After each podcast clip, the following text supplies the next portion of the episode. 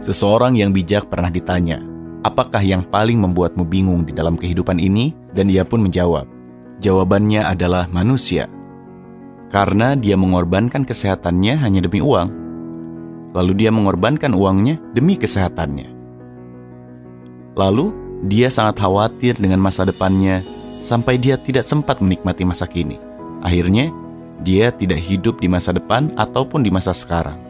Dia hidup seakan-akan tidak akan pernah mati. Lalu dia mati tanpa benar-benar menikmati apa itu hidup sesungguhnya.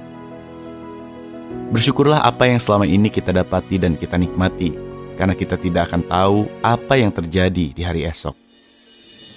Ketika lahir, dua tangan kita kosong. Ketika meninggal, kedua tangan kita pun kosong. Waktu datang dan waktu pergi, kita tidak akan membawa apa pun. Jangan sombong karena kaya dan kedudukan, jangan minder karena miskin dan hina. Bukankah kita semua hanyalah tamu dan semua milik kita hanyalah pinjaman? Tetaplah rendah hati seberapapun tinggi kedudukan kita, tetaplah percaya diri seberapapun kekurangan kita.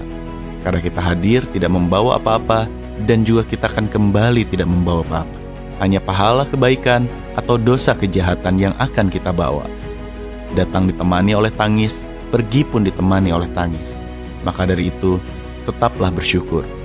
Dalam segala keadaan apa pun, hiduplah di saat yang benar-benar ada dan nyata untuk kita, yaitu saat ini, saat sekarang, bukan dari bayang-bayang masa lalu, maupun mencemaskan masa mendatang yang juga belum tiba. Pemenang kehidupan adalah mereka yang tetap sejuk di tempat yang panas, tetap manis di tempat yang pahit, tetap merasa kecil walaupun telah menjadi besar, serta tetap tenang di tengah badai yang paling hebat sekalipun. Semoga kita semua menjadi pemenang kehidupan yang sesungguhnya.